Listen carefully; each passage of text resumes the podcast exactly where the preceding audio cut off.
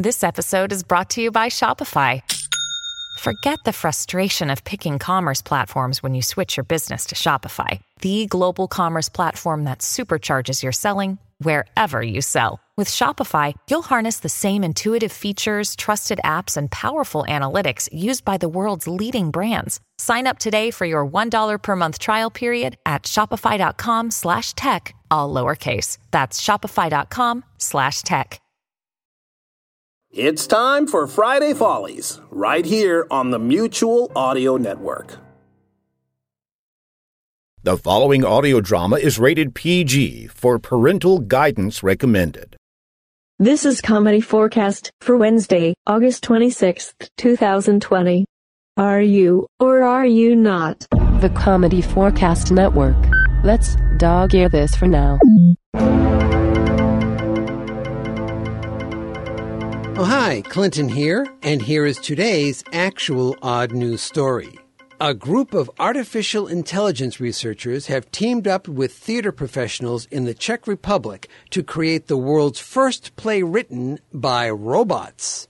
Researcher Rudolf Rosa of Charles University said his team is working with Svanda Theater and the Academy of Performing Arts in Prague on the project, dubbed Theater T H E A I T R E. Now, some of you out there may be thinking, hey, wait a minute. Wasn't the term robot first used in a play? Well, points. You are correct. Back in 1920, Carl and Joseph Čapek coined the phrase for their play RUR, aka Rossum's Universal Robots.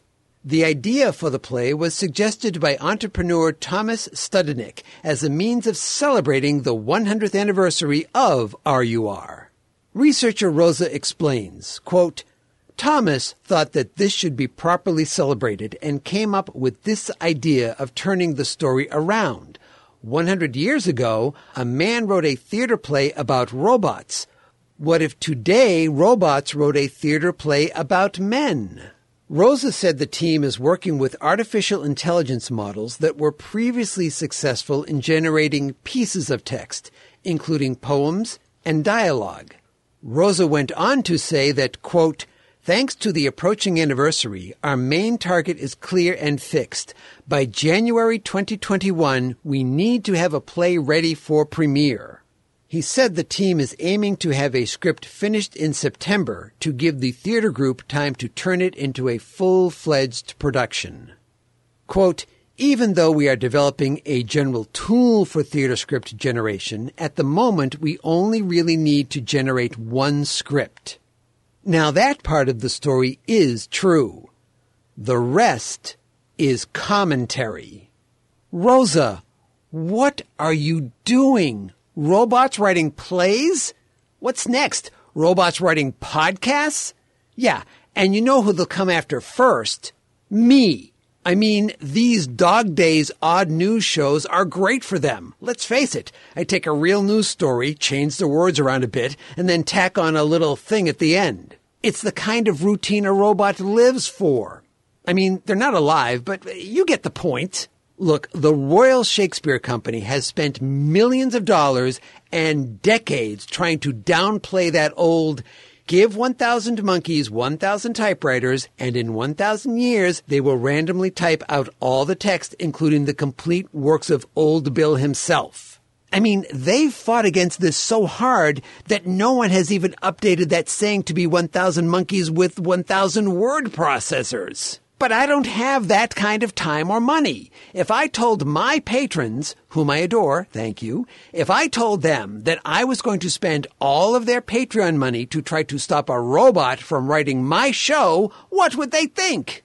I mean, what if they thought letting the robots do it was a good idea? No, the line must be drawn here. This far, no further. There are four lights, and I. Okay, that part never happened. Now, go about your daily routine human.